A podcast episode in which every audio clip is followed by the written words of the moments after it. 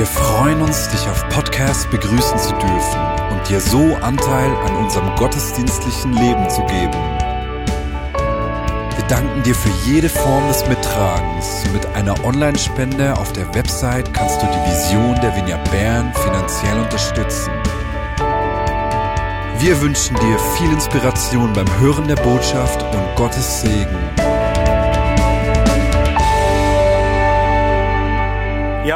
Mitten in dieser Predigtserie, Hallo Nachbar, Marius hat uns vor zwei Wochen eingeführt. Er hat uns erzählt, dass die Stadt uns eingeladen hat, Nachbarschaftsfeste durchzuführen, nachdem wir jahrelang gefragt haben, wie können wir der Stadt dienen, und die Stadt immer geantwortet hat, eigentlich nicht, uns geht's gut, haben sie dann die Bevölkerung aufgefordert, Nachbarschaftsfeste zu machen. Und da dachten wir, ja, da hängen wir uns ein.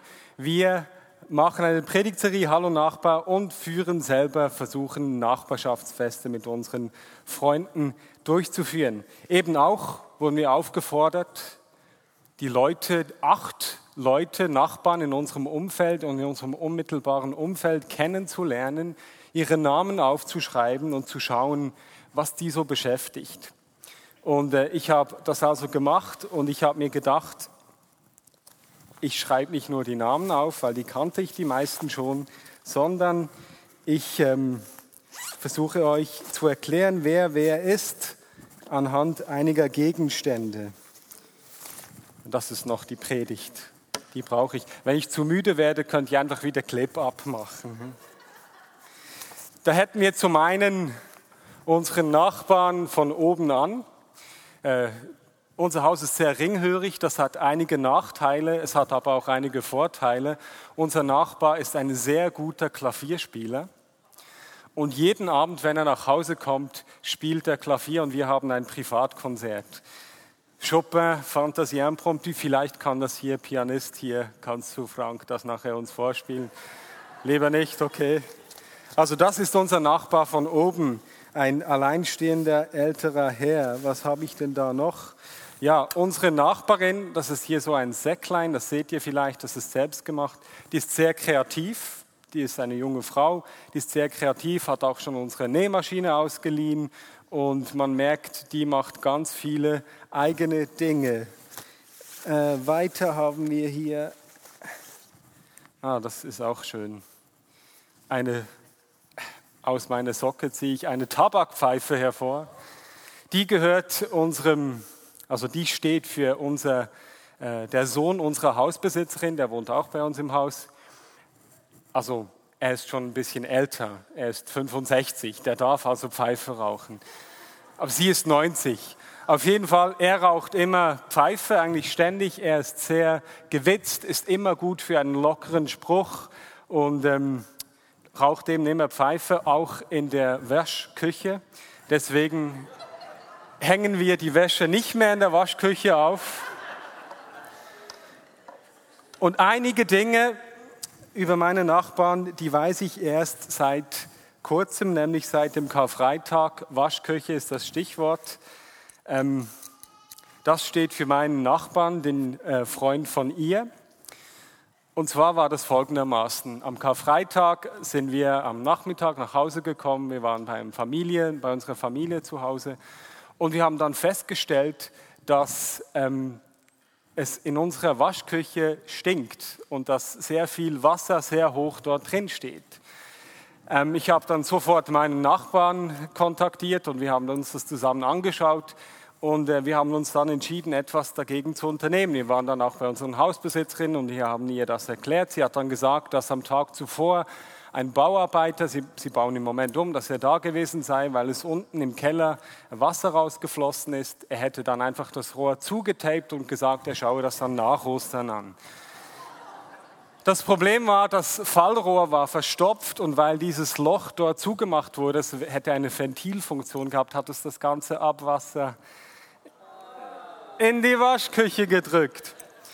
Auf jeden Fall haben wir dann den ganzen Karfreitag mit meinem Nachbarn, der zum Glück eben sehr begabt ist handwerklich, Wasser abgeschöpft. Dann kam uns die Idee, dass wir ja unten das Loch lösen könnten, also da was einfach zugetaped war. Das habe ich dann auch gemacht. Es hat dann ein bisschen gespritzt. ähm, wir hatten dann eben, mit ihm hatten wir die Idee, dass wir aber eine Umleitung machen könnten an dem verstopften Stelle durch. Auf jeden Fall, lange Geschichte kurz. Die Folge war dann, dass wir alle nur noch eine Seite des Hauses, die Duschen etc. benutzen konnten. Unsere Nachbarn, die durften dann zu uns auf die Toilette und Duschen kommen. Aber zum Glück, und das führt mich zu meiner letzten äh, Gegenstand, Unsere Hausbesitzerin, die ist eine Ästhetin, die ist sehr kreativ, die hat ein Haus auf der ganzen Fläche und die hat uns dann am Ende eingeladen. Also das ist zum Blumenpflanzen, nur für wer das nicht wusste. Also pflanzt man Blumen. Sie ist 90 und nicht nur Ästhetin von den Augen her, sondern auch physisch setzt sie sich noch ein. Sie hat uns dann eingeladen, bei ihr Pizza zu essen, von unseren Pizzaiolos natürlich. Und so wurde diese missliche Lage zu einem richtig guten Nachbarschaftsevent. Also auch unangenehme Nachbarschaftsmomente können uns einander näher bringen. Und ich habe einiges erfahren über meine Nachbarn durch diese Situation. Warum machen wir diese Predigtserie? Nochmal. Ist es eine versteckte Evangelisationsmethode? Ich meine, wir kennen das alle in unserer Zeit heute, in der Schweiz zumindest. Ähm, der Slogan unserer Zeit, das Motto ist so etwa Leben und Leben lassen. Du kannst alles tun, solange du mir nicht auf die Füße trittst. Und jeder soll leben, wie er das für gut findet.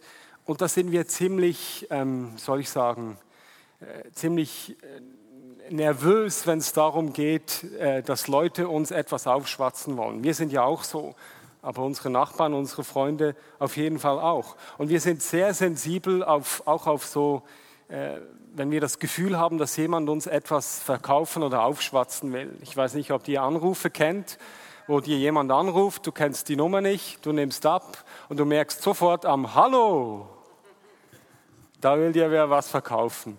Und dann so schnell wie möglich irgendwie da wieder rauskommen. Oder vielleicht kennst du die Situation, wenn du auf der Straße durchgehst und dann kommt ein, eine junge Person meistens auf dich zu und sagt, du siehst so aus, als ob und du weißt genau, der hat irgendeine Mission und entweder du erklärst schnell, wo du alles schon spendest oder du gehst, gehst einfach an der Seite vorbei.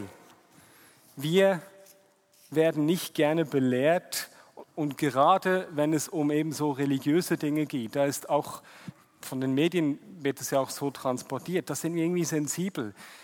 Dann denken wir oft, dass es darum geht, dass jemand uns Geld aus der Tasche ziehen will, oder? Oder irgendwie uns eben sagen will, wie wir sie leben sollen und müssen.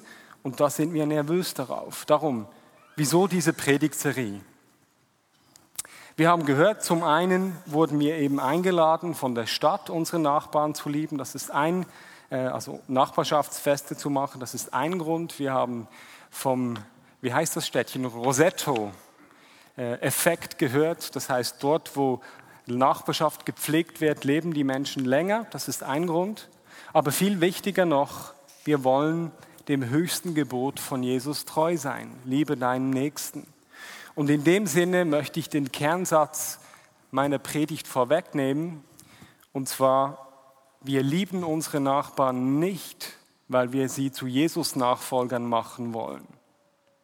Wir lieben unsere Nachbarn, weil wir Jesus nachfolgen wollen. Das ist ein fundamentaler Unterschied.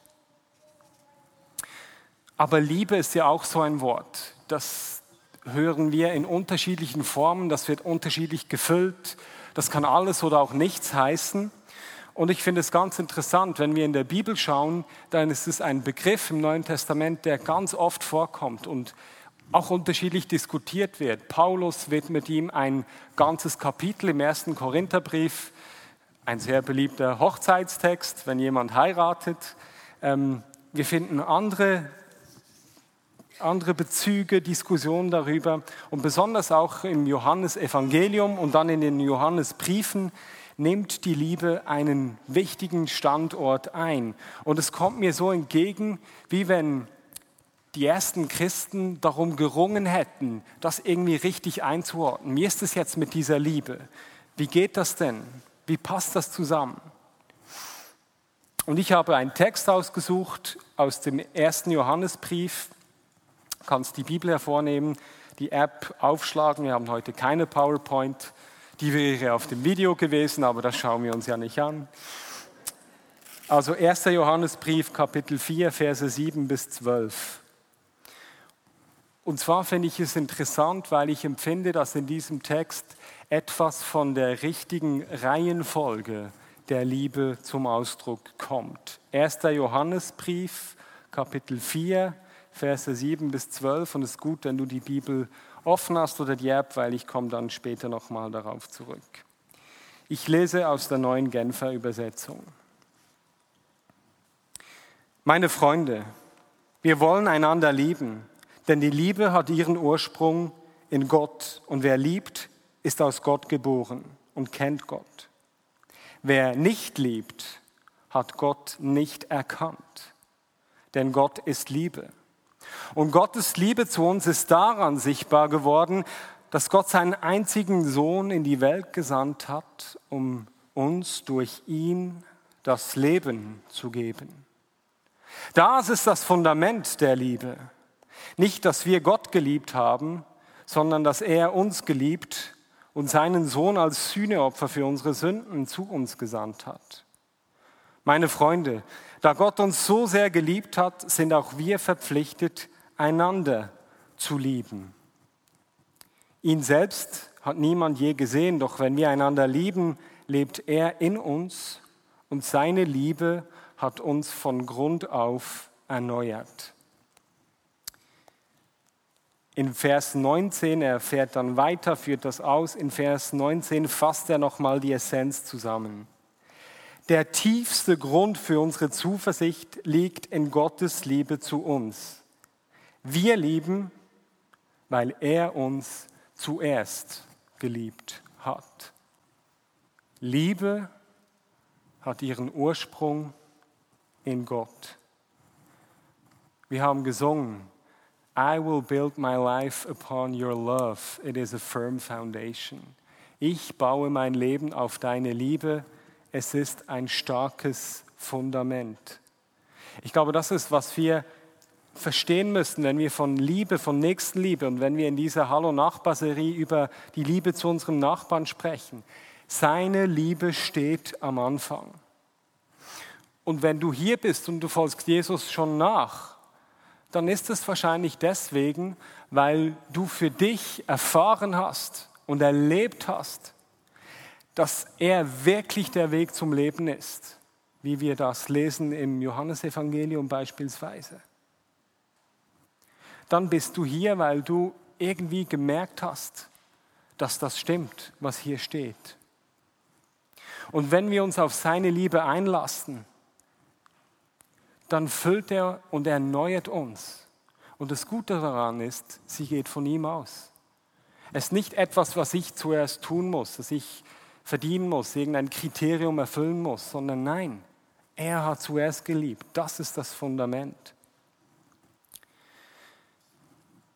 Liebe ist für mich auch so etwas wie ein Geheimnis. Mysterium ist ein Begriff, der auf Griechisch verwendet wird. Der gefällt mir noch. Mysterium kennen wir aber auch den Begriff vor einigen Wochen kam immer wieder die Liebe Gottes so auf mich, dass es in mir so klar war, dass die Liebe wirklich das Fundament von allem ist, von jedem Leben, die Liebe von Gott, dass, das, dass die Liebe Gottes wirklich das ist, was Ursprung und Ziel und, und Sinn von allem ist. Das war so klar, das war so sonnenklar, lupenrein, dass es übergeflossen ist. Und ich habe die Geschichte, glaube ich, auch schon erzählt. Ich war dann in diesen Momenten so überfallen von seiner Liebe, dass ich einfach geschwärmt habe. Dem Gesundheit. Dem Tätowierer, der oft bei der Pizzeria ist, ein Stammkonto, ihm einfach vorgeschwärmt habe von der Liebe Jesu, weil das für mich so klar war, dass das das ist, was wirklich Sinn und Zweck des Lebens ist vor kurzem, letztes Wochenende, waren wir ja unterwegs, ich und meine Frau. Wir waren im Zug und im Zug stieg eine Frau mit ihrem Sohn, einem Teenager, bei uns ins Abteil ein. Es hat sich herausgestellt, sie ist Audrey und ist aus Holland. und wir haben so zusammen gesprochen. Ähm, äh, Holland ist ein sehr liberales Land, wer das weiß, vielleicht wisst ihr das. Und eben umso mehr dort leben und leben lassen. Dort darf man viele Dinge, die man bei uns, die nicht erlaubt sind. Wir sind ins Gespräch gekommen. Ähm, sie ist so eine Frau, die in Mindfulness, also Achtsamkeit der Bewegung tätig ist irgendwie. Sie, sie unterrichtet Leute. Wer kennt das Achtsamkeits-Mindfulness, hat das schon gehört? Also ich würde dem so sagen, das ist so eine buddhistisch angehauchte Spiritualität, wo es darum geht, eben äh, zu, zu meditieren etc. Und wir sind so ins Gespräch gekommen, wir haben ausgetauscht und irgendwann äh, haben wir eben auch von Jesus erzählt und sie hat dann gesagt, was Jesus für sie bedeutet. Und während sie so darüber spricht, dass Jesus für sie das Vorbild von einem guten Menschen ist, muss sie plötzlich weinen und sie bricht in Tränen aus und ist ganz beschämt und sagt, es tut mir leid, ich, ich, es ist nicht normal für mich, dass ich so emotional werde, wenn ich irgendwie von Jesus spreche. Ich habe dann zu ihr gesagt, ja, also für mich ist es ziemlich normal, wenn ich von Jesus spreche und in Tränen ausbreche. Und es hat sich ein Gespräch ergeben und sie hat mir äh, dann erzählt, dass sie trotzdem, dass sie so in diesem Mindfulness dran ist, dass sie überzeugt ist, es gibt da noch was, was sie selbst nicht berührt hat und alle Menschen suchen das. Und wir durften dann für sie beten und es, sie war wirklich ziemlich äh, weggeputzt, würde man vielleicht auf Berndeutsch sagen. Sie war einfach knocked out von Gottes Geist, die war so berührt. Und das hat wiederum mich berührt. Wieso? Weil ich ja davon ausgehe, dass die Menschen in unserer Zeit, die wollen nicht belehrt werden, die wollen nicht hören, wie sie leben sollen. Und wenn jemand dann von, wegen von einer Religion und Glauben erzählt, und ich habe gemerkt, Jesus ist wirklich dieses Fundament. Er ist wirklich der Ursprung des Lebens, auch für die Menschen, die ihn nicht kennen. Und ich habe gemerkt, ich darf mich dort seinem Wirken anvertrauen. Die Frau war richtig offen und sie war so angetan, dass sie wissen wollte, von welcher Kirche, von welcher Bewegung kommst du. Und ich konnte sie dann mit einer Vineyard in Holland verknüpfen.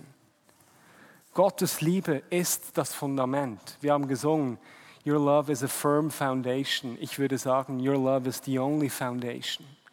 Es ist der einzige Grund des Lebens, für, für ein gutes Leben. Nun ist es mit Gottes Liebe ja aber so, er liebt uns, das kommt uns entgegen, aber er vergewaltigt uns nicht zu etwas, was wir nicht wollen, was wir nicht umarmen.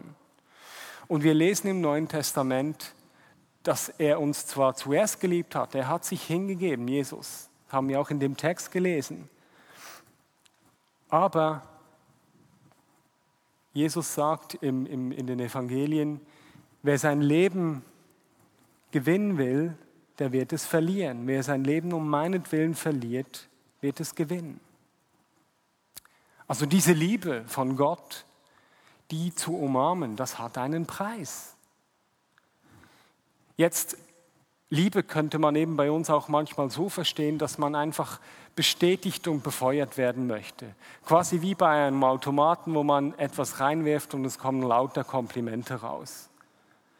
So ist die Liebe Gottes nicht. Wir haben in Vers 9 gelesen, Jesus ist gekommen, Gott hat seinen Sohn gesandt, damit wir durch ihn das Leben haben. Das heißt aber auch, dass wir, wenn wir nicht mit ihm leben, nicht das Leben in der Fülle haben, wie es uns verheißen ist. Das hat seinen Preis. In Vers 10 lesen wir, dass er für unsere, dass die Liebe darin besteht, dass er für unsere Sünden gestorben ist. Ich übersetze das so. Gott in seiner Liebe lässt uns nicht in unsere Verstrickung ins Böse alleine. Er lässt uns nicht zurück in diese Verstrickungen, in Dinge, in Gedankensweisen, in Verhaltensweisen, die uns nicht zum Leben dienen. Versteht ihr?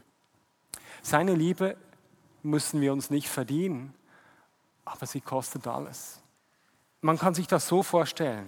Seine, wenn wir denken, dass seine Liebe einfach so eine, ein Nice to Have ist, was jetzt auch noch in unser Leben tritt, so etwas, was wir auch noch mit hineinnehmen, als hätten wir bei unserem Handy ähm, einfach eine App hinuntergeladen. Das wäre dann so dieses Bild. Oh nein, jetzt habe ich mein Handy nicht hier. Ich habe es irgendwo. Als hätten wir auf dem Handy einfach eine zusätzliche App heruntergeladen und dann schauen wir, ob die funktioniert und ob die uns viel bringt. Aber wisst ihr was? So ist es nicht mit der Liebe von Gott. Die Liebe von Gott ist vielmehr wie ein neues Betriebssystem. Und auf diesem Betriebssystem funktionieren dann vielleicht gewisse Apps, die du vorhin benutzt hast, die funktionieren dann nicht mehr, die sind dann nicht mehr kompatibel. Und dann versuchst du sie vielleicht nochmals herunterzuladen, aber das Betriebssystem unterstützt die nicht.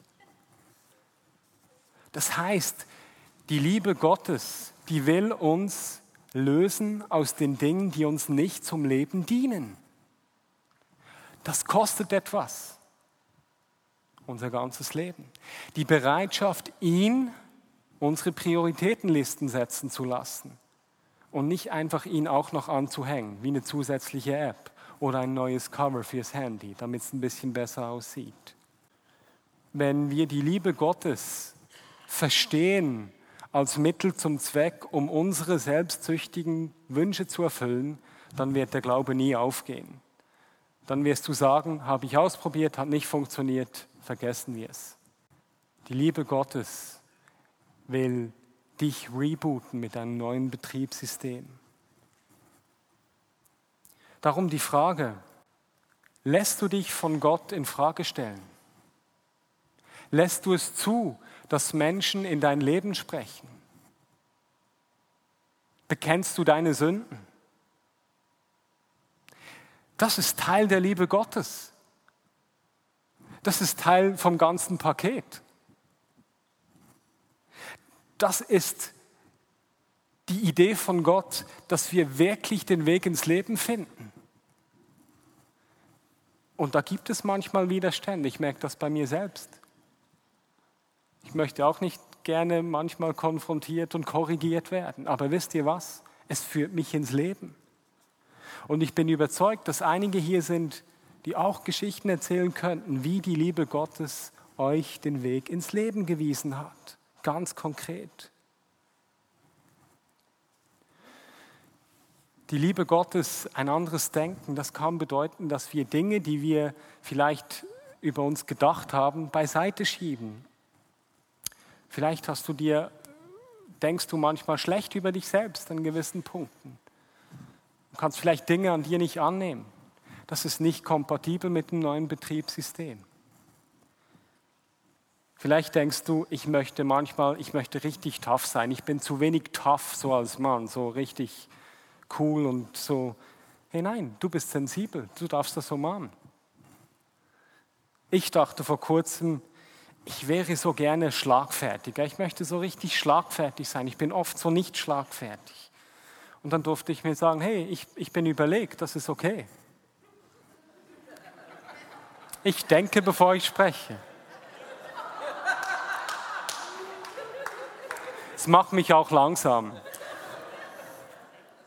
weil er mich liebt und weil er mich so liebt, dass es nicht nur eine Kosmetikoperation ist, sondern wirklich ein Reboot. Deswegen kann ich mich selbst annehmen. Deswegen darf ich ein Ja zu mir haben. Und dort beginnt die Liebe zum Nächsten. Sie beginnt mit Gottes Liebe zu mir, die einfach so kommt, die ich mir nicht verdienen muss, die aber mich wirklich ins Leben führt. Und wir üben jetzt uns selbst das zuzusprechen, nämlich dass Gott uns liebt. Ähm, wir nehmen uns ein paar Minuten, sag das ein paar Mal vor dich hin. Gott liebt mich. Das ist eine Proklamation. Gott liebt mich. Sag das, lass uns das zusammen laut sagen. Du zu dir selber, Gott liebt mich. Wiederhole es. Gott liebt mich. Er, hat mich. er findet mich toll. Er liebt mich so sehr, dass er von meinen Schwächen unbeeindruckt ist, mich weiterliebt und mit mir vorwärts geht. Wir lesen weiter im Text in Verse 11, dass weil er uns so geliebt hat, sind wir verpflichtet, einander zu lieben. Und da finde ich jetzt eben wichtig, das, was wir beim ersten Punkt zusammen angeschaut haben. Er ist die Quelle der Liebe, das Fundament der Liebe. Die Liebe zu meinen lieben Nachbarn, zu allen unseren rauchenden und ähm, handwerklich tätigen und gärtnenden Nachbarn, die muss ich nicht selbst produzieren. Das ist nicht eine Leistung, die ich jetzt herausgefordert bin zu produzieren, weil Mari gesagt hat, lass uns so eine Predigtserie machen. Nein, ich darf mich von der Liebe Gottes für meine, für meine Nächsten beschenken lassen. Der Ursprung von der Liebe liegt in Gott und nicht in mir. Ich muss das nicht selbst produzieren. Es ist keine mir auferlegte Pflicht, meinen Nächsten zu lieben, sondern es ist die logische Konsequenz daraus, wenn Gottes Liebe in mein Leben kommt, ich mich rebooten lasse, ein neues Betriebssystem bekomme und dann den Menschen begegne in meinem Umfeld.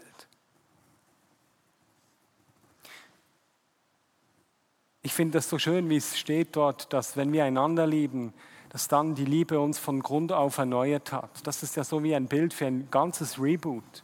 Also die Nächstenliebe, die Liebe zueinander ist etwas, was mir immer wieder hilft, mein Betriebssystem neu, wieder neu äh, eben zu rebooten, aufzuschalten, wenn es mal wieder Hub hat.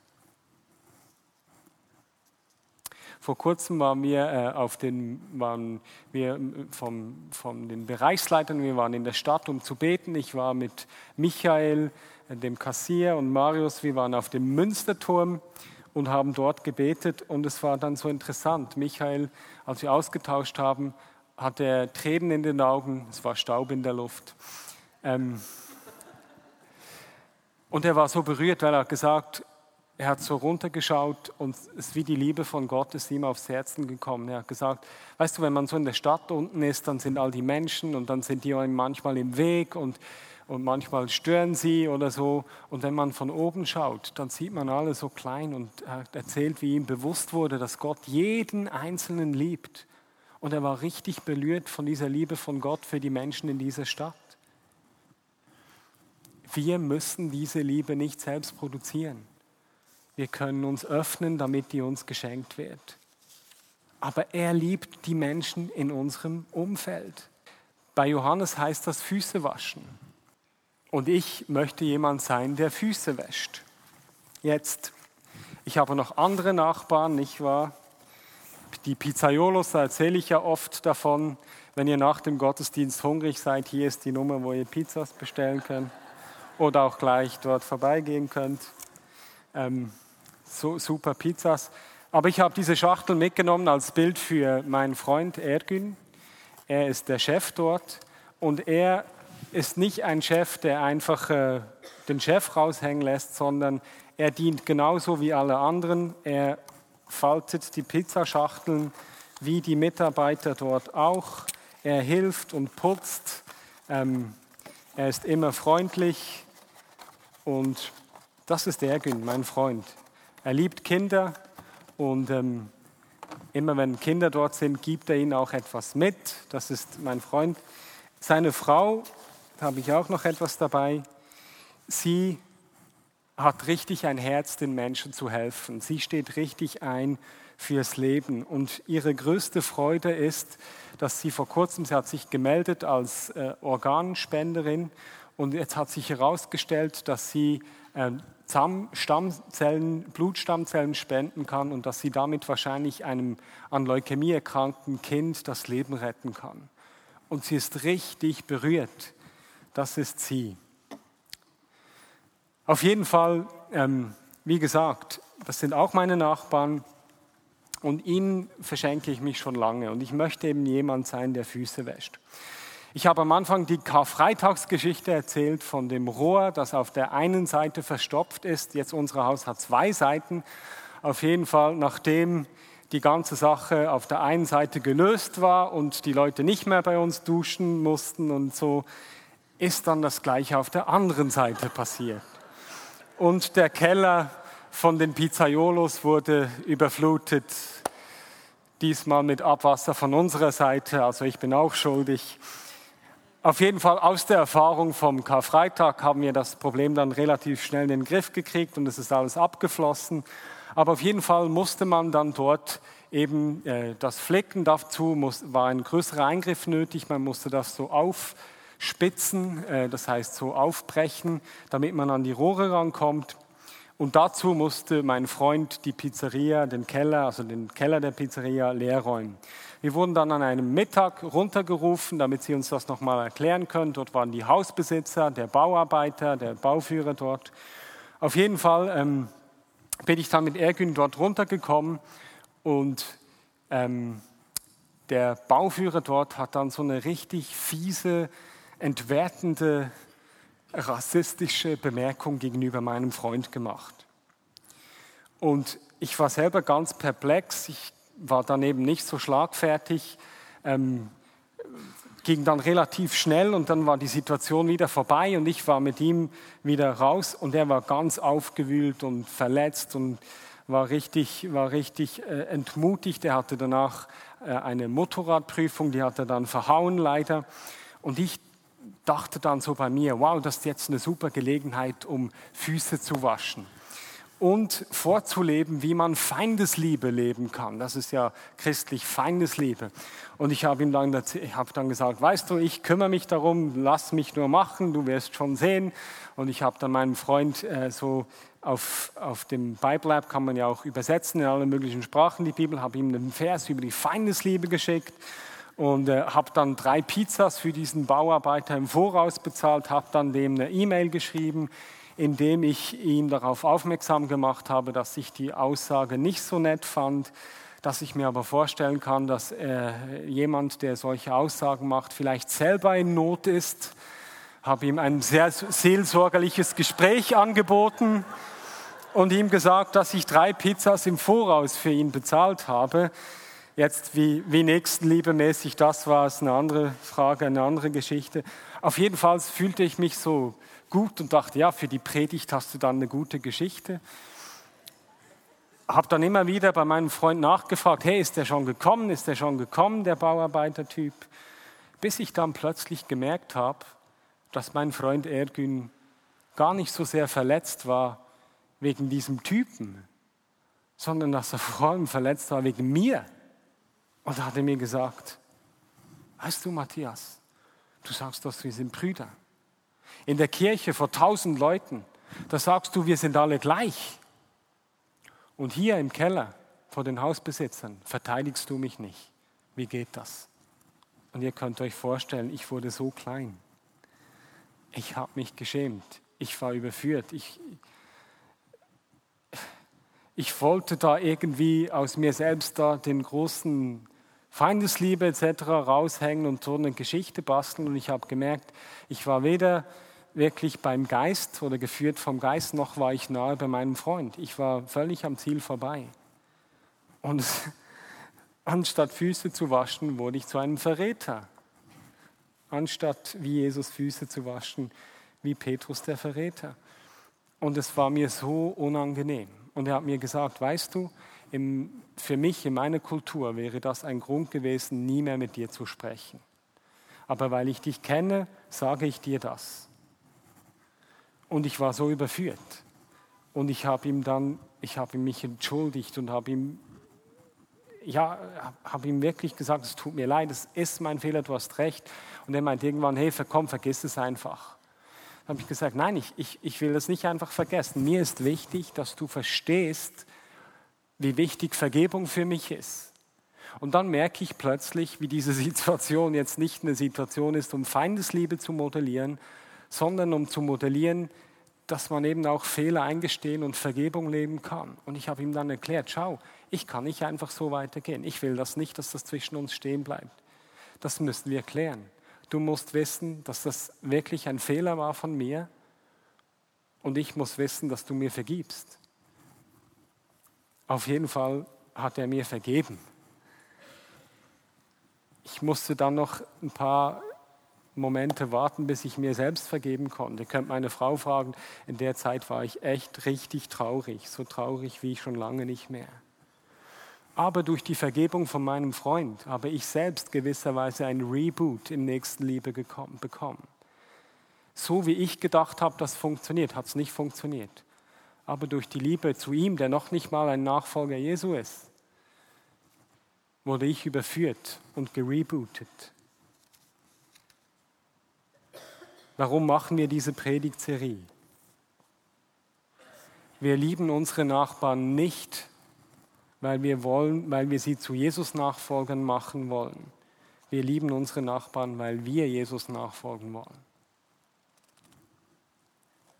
Wir lieben unsere Nachbarn nicht, um sie zu Jesus nachfolgern zu machen. Wir lieben sie, weil wir Jesus nachfolgen wollen.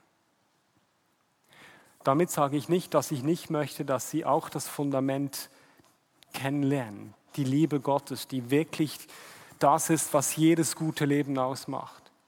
Aber das ist seine Aufgabe, nicht meine. Ich bin höchstens ein Kanal. Ich kann das nicht an mich reißen. Ich kann nur weitergeben, was er in mich hineinlegt. Darum, wir lieben unsere Nachbarn nicht, um sie zu Jesus nachfolgen zu machen. Wir lieben sie, weil wir Jesus nachfolgen wollen. Und dabei spielt es keine Rolle, in welche Richtung sie sich bewegen. Das spielt keine Rolle. Ob sie quasi Verhaltensweisen von uns übernehmen, wenn wir großzügig sind, dass sie auch großzügig werden. Ob sie dann wirklich Schritte in Richtung Jesus Nachfolge machen, das spielt gar keine Rolle. Jesus hat nicht gesagt, liebt die und ähm, äh, sprecht mit ihnen über Gott. Und wenn sie dann mir nachfolgen wollen, dann ist gut. Die Aufforderung ist, liebe deinen Nächsten. Das Bild vom barmherzigen Samariter bringt das schön zum Ausdruck. Es geht nicht darum, wie sich der dann verhält und ob der das verdient oder nicht, sondern es geht darum, den Nächsten zu lieben. Jesus heilte zehn Kranke, auch wenn nur einer zurückgekommen ist. Hallo Nachbar. Jesus liebt dich. Erster Punkt. Er liebt dich, ohne dass du etwas leistest. Seine Liebe zu dir ist so echt und wahrhaftig, dass sie nicht einfach etwas ein bisschen beschönigen will, kosmetisch, sondern sie will dich wirklich neu aufsetzen, dir einen ganz neuen Zugang geben, dein Leben bestimmen. Wo seine Liebe so in dein Leben kommt und dich bestimmt, und du dich von ihm bestimmen lässt, dort werden wir zu Kanälen von seiner Liebe für unsere Nachbarn, für all die Menschen, die da sind, mit den Dingen, die sie beschäftigen, die für sie wichtig sind, die sie gerne tun.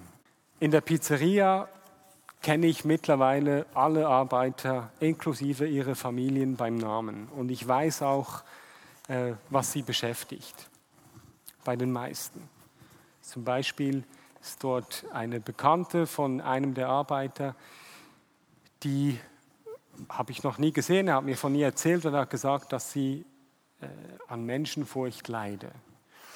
Auf jeden Fall war sie dann mal da und ich habe dann für sie gebetet, habe gefragt, ob das für sie angenehm war. Sie dachte, ja, das ist irgendwie gut. Beim nächsten Mal, als sie da war, habe ich sie wieder gefragt und sie hat dann gesagt, weißt du, seit du gebetet hast, ist alles irgendwie positiver seit wir für sie gebetet haben, ich und meine Frau, wir haben dann mehrmals gebetet, ist sie jede Woche mehrmals in der Pizzeria anzutreffen. Gott geht ihr nach. Er hat etwas in ihr verändert. Ich sage das, weil ich damit zeigen will, es beginnt im Kleinen. Am Anfang, ich habe gesagt, mittlerweile kenne ich alle Namen. Am Anfang war das nicht so. Am Anfang habe ich mich vorgestellt, ich bin zu jemandem von dem gegangen, habe gefragt, wie er heißt, bin dann gleich hoch in meine Wohnung, habe die Namen aufgeschrieben, weil die waren manchmal ein bisschen schwierig zu merken und habe es mir dann immer wieder vorgesagt und mit dem Gesicht verbunden. Beim nächsten Mal war ich dann vielleicht dort, habe die Namen der Kinder gefragt oder der Frau, bin hochgegangen, habe mir das wieder aufgeschrieben. Wisst ihr, wie ich meine? Ganz menschlich, ganz normal. So wie wir halt sind. Manchmal sind Dinge für uns schwierig. Aber im Kleinen hat es begonnen. Und heute, wie ihr vielleicht bemerkt habt, bin ich schon ein Profi im Pizzaschachteln falten, weil die Dinge, die Sie beschäftigen, auch mich beschäftigen. Ich möchte, ihr dürft aufstehen, wir kommen zum Ende. Ich möchte, dass wir gemeinsam beten. Und zwar möchte ich für zwei Dinge beten. Das eine ist, wenn in dir eine Spannung da ist, wenn es darum geht, den Nächsten zu lieben deine Nachbarn zu lieben. dann möchte ich dann im Gebet für dich beten. Und zwar werde ich dafür beten, dass Gott dir seine Liebe für die Nachbarn schenkt. Das werden wir im ersten Teil so machen. Und wenn das für dich kein Problem ist, dann lade ich dich ein, also wenn es kein Problem ist, deine Nächsten, deine Nachbarn zu lieben, dann lade ich dich ein, dass du einfach für dich, für die Menschen in deinem Umfeld betest, dass wir das tun. Dass du für die betest, für die dir in den Sinn kommen. Ähm, und ich werde dann zum Abschluss noch für uns alle beten. Das heißt, ähm, am besten wir machen so, wir beten einfach gerade für die Menschen in unserem Umfeld, die wir kennen, für unsere Nachbarn. Und wenn du Mühe hast, dann darfst du einfach ähm, ja, dann darfst du das Gebet, das ich spreche, auf dich wirken lassen. Okay? Wir dürfen das so für äh, brümmelnd vor uns hin, dürfen wir das machen. Das heißt flüsternd, so quasi. Vater im Himmel, ich danke dir einfach für deine Liebe. Ich danke dir, dass du uns geliebt hast zuerst, dass du das Fundament und die Quelle der Liebe bist und dass deine Liebe uns führt auf dem Weg ins Leben. Dass es eine Wahrheit ist, die wir umarmen dürfen. Und Vater, du siehst, wie es uns manchmal schwerfällt, die Menschen in unserem Umfeld zu lieben, wie wir da Widerstände haben. Und Herr, ich bitte dich, dass du kommst und dass du jetzt deine Liebe für die Menschen in unserem Umfeld auf uns gießt und wir erfüllt werden von deiner Liebe. Mehr von dir, Herr. Fülle du uns mit deiner Liebe für die Menschen in unserem Umfeld. Und dann bitten wir dich, Herr, dass du den Menschen in unserem Umfeld nachgehst, dass du sie berührst, sie füllst, dass du uns gute Begegnungen schenkst. Herr, wir danken dir, dass du uns auch manchmal durch sie korrigierst und wir so gemeinsam den Weg zum Leben finden dürfen, Herr. Mehr von dir. Amen.